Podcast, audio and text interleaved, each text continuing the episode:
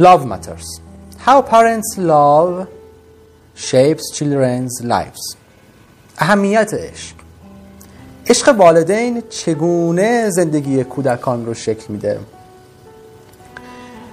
این تحقیق در سال 2020 منتشر شد شروعش اما خیلی قدیمی تر بوده و در University of Michigan انجام شده پس 12 فوریه 2020 سال انتشار این تحقیق و خیلی هم مهمه و نتیجه جالبی هم داشته. من نتیجه رو اصلا نمیگم الان میرم اول روی خود تحقیق و بعد شیفت می‌کنم روی موضوع و نتیجهش. اولا این تحقیق رو آمریکایی ها در نپال انجام دادن. نپال. در این مطالعه از داده های مطالعه خانوادگی دره چیتوان در نپال استفاده شد. این نظرسنجی در سال 1995 2020 یعنی 25 سال قبل در واقع یعنی از زمان انتشار 25 سال قبلش اومدن این نظرسنجی رو آغاز کردن. یک تحقیق طولی زمانی. و 151 محله رو در دره چیتوان غربی اطلاعات رو جمع بری کردن از زوجه های متعهل به طور همزمان اما به طور جداگانه مصاحبه انجام شد و از آنها خواسته شد میزان علاقه ای که به همسر خود داشتن رو ارزیابی بکنن. چقدر حالا همسر یعنی از شوهر و زن خودتون رو دوست دارید؟ خیلی زیاد. مثلا حالا نسبتا زیاد. کمی یا نه اصلا دوست ندارم. محققان سپس فرزندان این والدین رو به مدت دوازده سال پیگیری کردند تا تحصیلات و رفتارهای زناشویی این فرزندان رو ثبت کنند محققات دریافتند که فرزندان والدینی که اظهار داشتن که من مثلا به عنوان یه مرد همسرم رو نسبتا زیاد و خیلی زیاد دوست دارم و یا بالعکس زنم همچین چیزی رو به من میگه مدت بیشتری در مدرسه در تحصیل ماندند و به موقع هم ازدواج کردن یعنی قیاس کردن کسانی که والدینی که حالا همسرانشون می‌گفتن من خیلی علاقه ای ندارم یا اصلا دوستش ندارم. یه کم مثلا دوستش دارم. اینا رو با با گروهی مقایسه کردن که می‌گفتن ما همدیگه رو خیلی دوست داریم خیلی به هم علاقه داریم. و دیدن اون گروه دوم یعنی کسانی که علاقه بین این زوجین زیاد بود اولا بچه هاشون توی مدرسه بیشتر موندن یعنی ترک تحصیل نکردن ترک تحصیل نکردن و به موقع هم ازدواج کردن. یعنی دیر ازدواج نکردن. سارا براونر اوتو مدیر مرکز پویایی جمعیت در دانشگاه مگیل گفت خانواده فقط یه مؤسسه یا نهاد نیستش که. یا مثل مدرسه یا یه محیط کاری و یه کارفرمایی تو رأس امور باشه. نه. توی خانواده ما شاهد جریانات احساسات هیجانات و عواطفیم.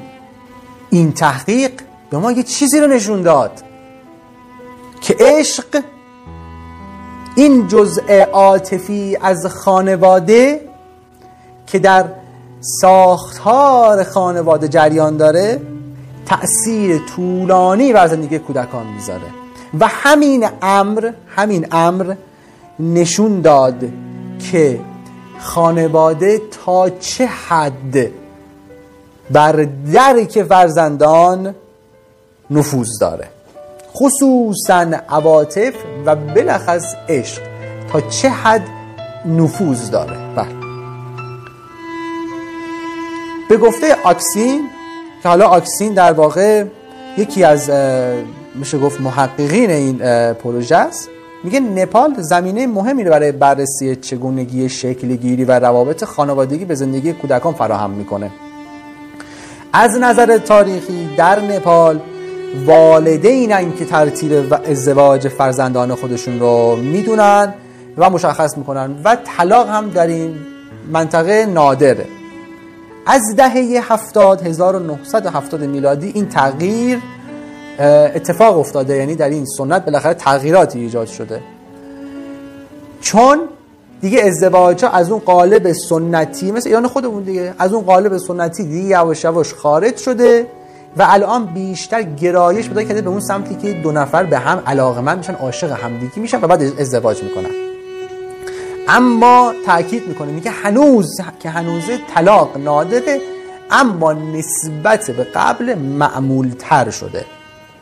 قبه به قول معروف نداره. از نظر آموزش و تحصیل هم در مورد نپال اینطوری میگن. میگه حتی آموزش هم از دهه هفتاد گسترش پیدا کرده. میگه در نپال کودکان از پنج سالگی شروع به تحصیل می‌کنن. من بالا مثل کشورهای دیگه از هفت سالگی. و پس از کلاس ده زمانی که می‌تونن یک گواهی فراغت از تحصیل بگیرن تو امتحانات نهایی شرکت می‌کنن که دیگه قبول شدن و گواهی رو بگیرن و حاجی آجی مکه. تمام. در ادامه آکسین اشاره می‌کنه به این قضیه که این تغییر باعث شد که اون سه درصد زنانی که در دهه بگیم 90 یعنی تقریبا توی حدود 1990 به بعد گواهی SLC می‌گرفتن یعنی تحصیل می‌کردن در سال 2016 رسید به 25 درصد. یعنی از 3 درصد در عرض حدودا 20 سال رسید به 25 درصد. این یعنی رشد تا این حد از نظر کسب آموزش و تحصیل. و مردان هم اتفاقا از 31 درصد سال 2011 رسید به تقریبا 39 درصد. یعنی مردان حالا گرچه از زنان خیلی بیشتر بود اما بالاخره رشد در مردان هم از نظر دانش و کسب تحصیل و مهارت افزایش پیدا کرد. خب حالا برگردم به بالای تحقیق که عموما نتیجه رو اول همیشه ذکر می‌کنه. میگه والدین غالبا رابطه خودشونو یه چیز خیلی واضحیه دیگه. والدین رابطه خودشونو می‌ذارن روی یه دیگه بخار روی آتیش تا بجوش قلقل بزنه. تا بتونن روی فرزندانشون تمرکز بکنن. این یه اصطلاحه. منظورش چیه؟ منظورش اینه که والدین با هدف تمرکز روی فرزند زن و شوهرها از هم قافل میشن. همدیگه رو فراموش می‌کنن. رابطهشون رو بین می‌برن. به خاطری که رو فرزند تمرکز می‌کنن. منظورش اینه. اما میگه این مطالعه یه چیزی رو نشون داد. اونم اینه که وقتی همسران همدیگه رو دوست دارن بچه ها از نظر تحصیلی پیشرفت بیشتری دارند و ازدواج خوبی رو هم تجربه می‌کنن. به موقع ازدواج می‌کنن و غالبا ازدواجشون هم ازدواج خوبیه. در واقع ارتباط عاطفی والدین با دیگر به طور مستقیم روی تربیت فرزند و آینده فرزند نقش مستقیمی داره و نقش خیلی پررنگ. اما محققان این سوال هم پرسیدن سوال ما اینه چرا واقعا عشق بین زن و شوهر بین پدر و مادر تا این حد بر کودک تاثیر می‌ذاره؟ اومدن اینطوری فرضیه زدن. گفتم وقتی والدین همدیگر رو دوست دارن اتفاقا چون همدیگر رو دوست دارن تمرکزی که روی فرزند ایجاد می کنند تمرکز سازنده تر یعنی متفاوت با اون تمرکزی که والدین همدیگر رو دوست ندارند.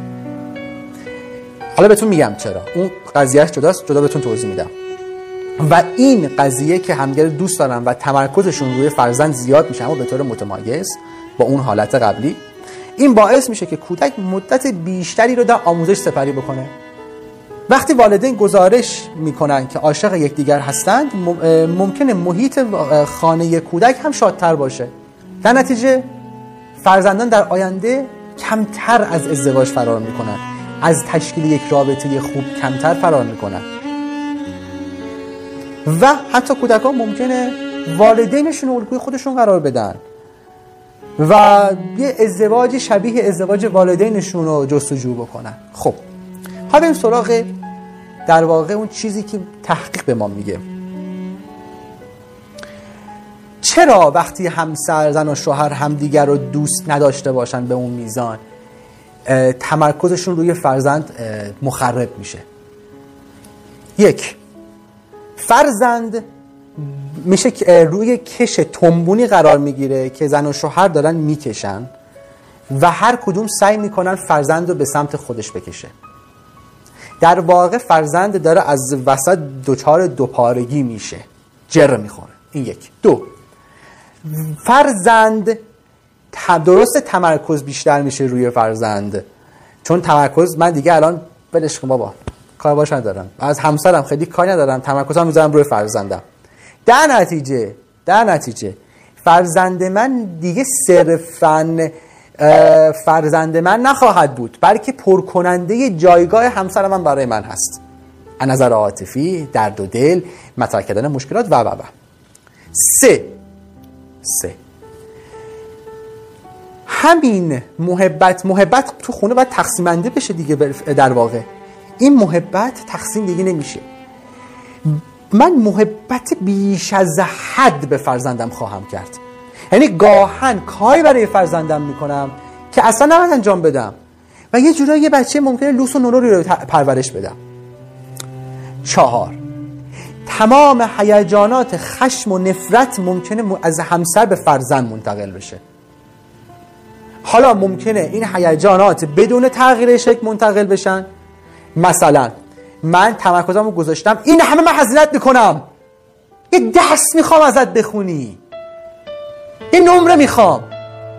خاک تو سرت کنن خشم منتقل میشه. این در واقع هزینه داره می‌کنه تا انتقام بگیره. هزینه داره می‌کنه تا انتقام بگیره. نه اینکه برای دل فرزندش باشه. برای جبران عقده و کمبودهای خودشه. بعد دو قرتانیمش باقی میشه بعد طلبکار میشه. یا نه تغییر شکل میشه. اون انتقاله تغییر شکل میده. مثلا خشم تبدیل میشه به یک محبت افراطی یک محبت بیمارگون و از اون بون میفته این از این. پس الان متوجه شدیم که تمرکز در تمرکز والدین بر فرزند در والدینی که به هم عشق نمیورزن و همدیگر دوست ندارن با والدینی که همدیگر دوست دارن چه تفاوتی داره؟ بعدی چه نتیجه دیگه به ما میده؟ این که میگه آموزش بیشتر میشه منظورش این نیست که بچه صد درصد توی این رابطه مستقیم میمونه میره تا دانشگاه دانشگاه رو هم می‌خونه مثلا. نه. منظور اینه که فرزند به احتمال بیشتری در مسیر کسب دانش حرکت می‌کنه. بالاخره من اگر بخوام گرافیک گرافیست هم بشم باید دانش کسب بکنم. اگر بخوام بازیگر بشم دانش باید کسب بکنم. مهندس پزشک هر چی. بعضی از اشتا نیاز دارن به دانشگاه رفتن مثل پزشکی. مهندسی مهندسی مثلا ساختمان سدسازی و و و. اما بعضی رشته هم نیاز ندارن. ولی موضوع اصلی اینه که من می‌تونم به عنوان فرزند با استقامت پایداری و تداوم بیشتری به سمت هدفم و یادگیری حرکت بکنم. و این که میگه در محیط آموزش میمونه بالاخره دوره ابتدایی دوره که همه باید بگذرونن. الفبای آموزش رو فرد یاد می‌گیره. یک سری چیزها تو مدرسه یاد می‌گیره که خانواده یاد نمی‌گیره. اینه که تاکید می‌کنه میگه در محیط آموزش یعنی تو مدرسه میمونه یعنی چی؟ چه ارتباطی داره؟ وقتی والدین به هم عشق بورزن گوش کنید. فرزند می‌بینه امنیت روانی رو در رابطه والدینش. اما وقتی به هم عشق نورزن به هم بتوبن تنش ایجاد بکنن توهین بکنن فلان فلان فلان فلان فلان بچه می‌بینه؟ امنیتی نیست. وقتی میره مدرسه نمی‌دونه تو خونه چه خبره. نمی‌دونه مامانش در چه حالیه باباش در چه حالیه. حالا اگه فرض بگیریم این فرزند به یکی از طرفین بیشتر دلبستگی عاطفی داشته باشه مدام ذهنش درگیر اون والده و آروم و قرار نداره تو محیط مدرسه. والدین گفتم عاشق همدیگه باشن عشق رو به هم میورزند فرزند می‌بینه امنیت روانی شکل می‌گیره.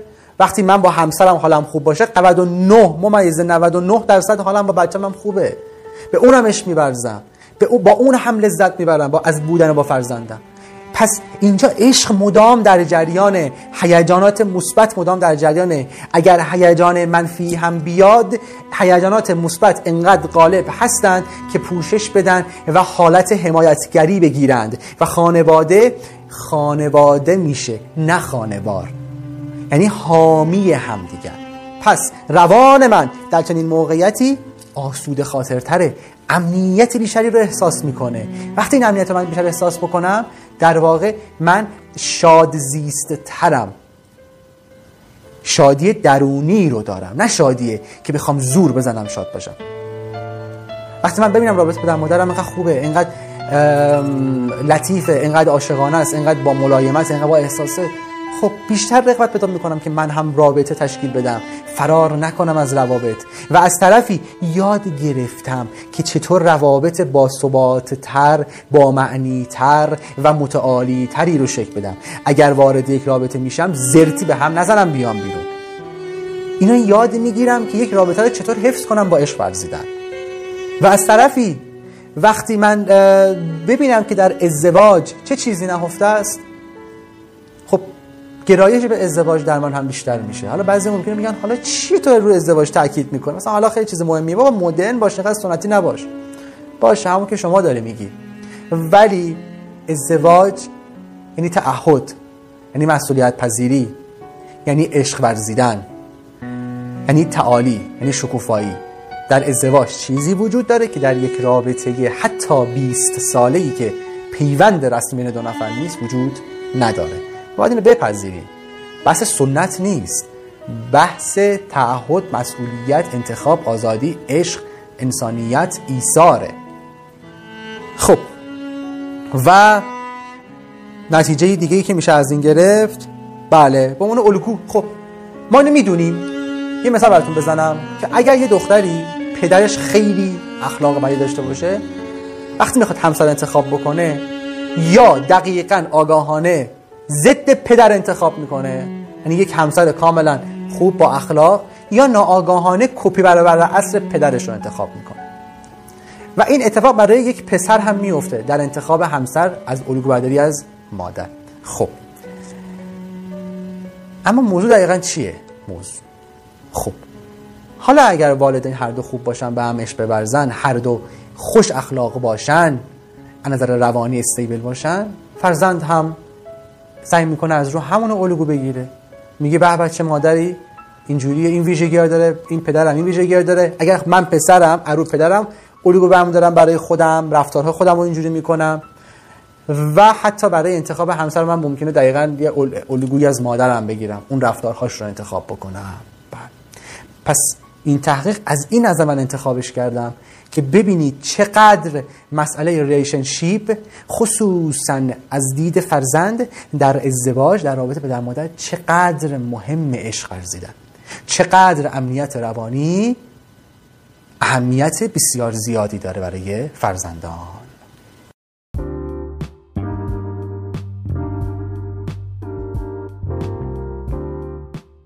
سلام سلام. قبل از اینکه بریم سراغ پادکست بعدی در مجله رابطه عاطفی و زناشویی. می‌خوام بهتون اسپانسرمون رو معرفی کنم. مجموعه روان درس که کارش تولید پکیج روانشناسیه. هم برای متخصصین هم برای عموم مردم. و یه پکیج برای عموم مردم داره. کسانی که تو رابطن کسانی که می‌خوان ازدواج کنن کسانی که ازدواج کردن می‌خوان رابطهشون آسیب نبینه. می‌خوان رابطه رو تقویت کنن می‌تونن از این پکیج استفاده کنن. هشت گام تا شادی زناشویی. این یک پکیجیه که به شما آموزش میده که چه کارهایی رو انجام ندین تا رابطتون آسیب نبینه. پس می‌تونید به سایت روان خط درس dot ir و یا به پیج اینستاگرامشون مراجعه بکنید و یا به شماره واتساپشون پیام بدید. 0910 463 99 11 می‌تونید برای تهیه این پکیج و یا پکیج های دیگه ای هم که دارن از طریق این راه های ارتباطی باشون کانکت بشید. پس بریم برای پادکست بعدی که در مورد رابطه است و عواملی که رابطه رو تخریب می‌کنه.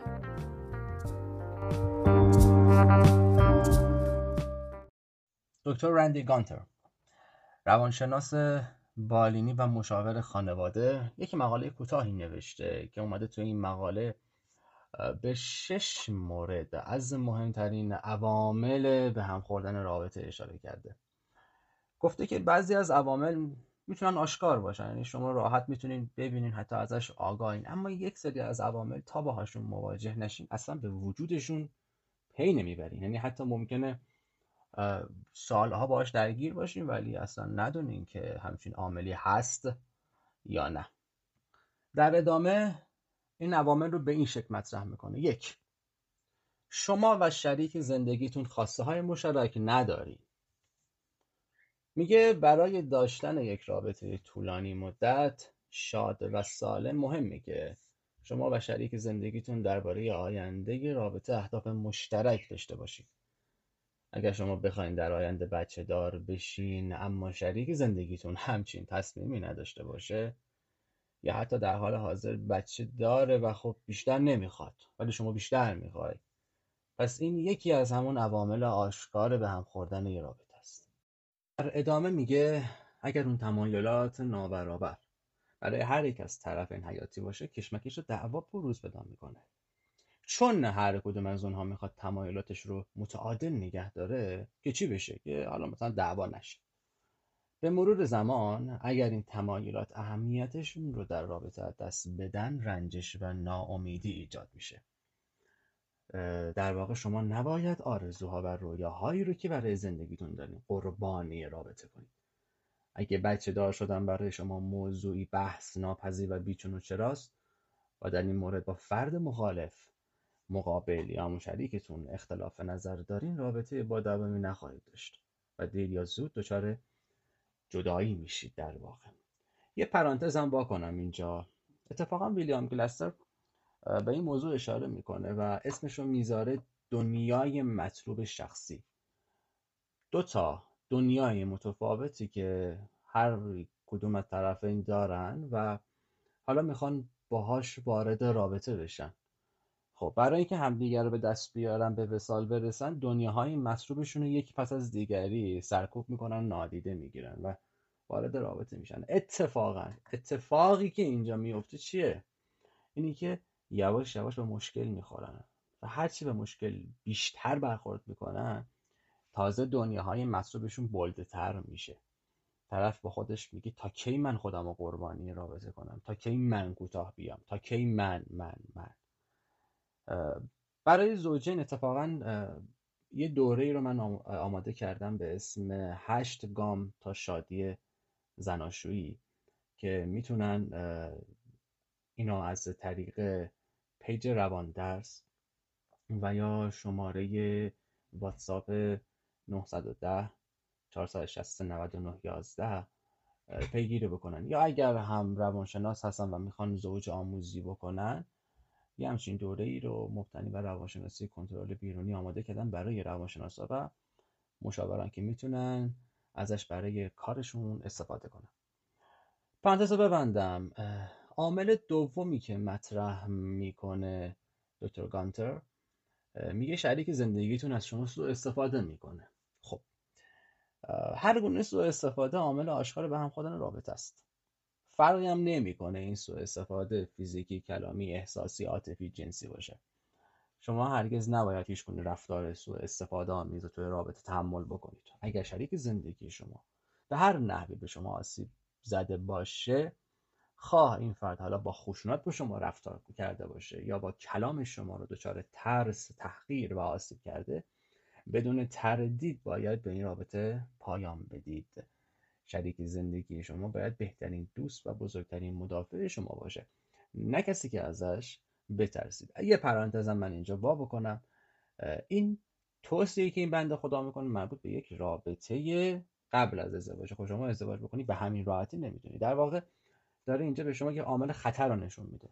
میگه شما خوب قبل از ازدواج حداقل یه چند ماهی رو با فرد یک رابطه پایاپای داشته باشی که بشناسیش. و اگر این رفتارها رو دیدی خب به بهتر خیلی روی اون رابطه حساب باز نکنی. اما اگه تو رابطه زناشویی هستی خب به طب دیگه خیلی چاره ای نداری. پس باید اقدام کنیم برای کاپل تراپی همون زوج درمانی. عامل سومی که عنوان می‌کنه میگه شما همیشه با هم دعوا می‌کنید خب دعوا کردن بخش طبیعی رابطه است و هر از گاهی اختلاف و بحث بین شما و شریک زندگیتون ایجاد میشه. اصلا اجتناب ناپذیره. اما اگر فریاد زدن و دعوا کردن کار همیشگی شما دو نفره خب این دیگه یک عامل آشکاره. قرار نیست همیشه موافق هم باشید. اما باید بتونید با هم ارتباط برقرار بکنید و هر گونه اختلافی رو به یک روش سالم و سازنده حل کنید. وقتی بتونید به عنوان یک زوج مشکل موجود رو درک کنید شناسایی کنید حلش بکنید و از این موانع به سلامت بگذرید پیوندتون قوی تر هم میشه اتفاقا. اما اگر هر روز خشم وجودتون رو فرا بگیره و بیشتر اوقات دست شریک زندگیتون خسته و کلافه بشید بله اون موقع است که ما میگیم این رابطه در واقع تمام شده است. به زور دارین نگهش میدارین و عامل چهارم شما به شریک زندگیتون اعتماد ندارین بله بله. اگر می‌خوای رابطتون دوام داشته باشه باید از صمیم قلب به یکدیگر اعتماد داشته باشید وقتی اعتماد بین فردی وجود نداره یا ناکافی است رابطه با مشکل درد نامیده و در نهایت آینده ناخوشایند برای هر دو نفر روبرو خواهد شد. اگر با این ترس دائمی زندگی کنید که نکنه شریک عاطفی من به من خیانت کنه عدم اطمینان و شک و تردید در نهایت به ارتباط شما آسیب می‌زنه. حتی اگر اون این کارو نکنه بازم آسیب وارد خواهد شد. و به شما دو نفر در واقع اجازه نمیده شادی و دلگرمی واقعی رو در رابطه تجربه کنید. وقتی به حرفهای شریک عاطفیتون اطمینان نمی‌کنین و مدام به صداقت گفته ها شک دارین این رابطه در واقع محکوم به فنیتوه. یعنی بای بای خداحافظ. و عامل پنجم شما خود واقعیتون نیستید. یه جورایی ارتباط داره به همون شماره یک عامل شماره یک که شما در واقع خواسته های خودت رو همش سرکوب می‌کنی. اینجا هم شما خود واقعیت نیستی. وقتی کنار شریک زندگیت احساس می‌کنی داری نقش بازی می‌کنی. با سراحت اون چیزی که تو ذهنت داری رو به زبون نمیاری. یا فقط چیزهایی رو میگی که اون دوست داره بشنوه. این در واقع کامل آشکاره. یعنی که آقا این رابطه رابطه ایمن نیست. احساس امنیت داخلش نداری. اگر علایقی که از خودتون نشون میدین ساختگیه اگر افکارتون رو مطرح نمی‌کنین خودتون رو در رابطه سانسور می‌کنین از این رابطه آقا بکشید بیرون. و سلام و زمانی وارد رابطه بشین که هیچ چیزی نتونه جلوی خود واقعیتون رو بگیره. شریک عاطفی شما حق داره خود واقعی شما رو ببینه بشناسه و عاشقش بشن نه نسخه فیک دروغی ظاهر سازی شده شبیه سازی یا نسخه که اون دل خودش خود اون دلش می‌خواد در واقع. و و عامل آخر. برای داشتن یک رابطه موفق در طولانی مدت هر دو طرف باید احساس کنن برای هم مهمن عامل ششم چیه؟ از شما قدردانی نمیشه. از شما قدردانی نمیشه. حالا شما باید حس کنی که براش مهمی. اونم هم همین حس رو باید تجربه کنه.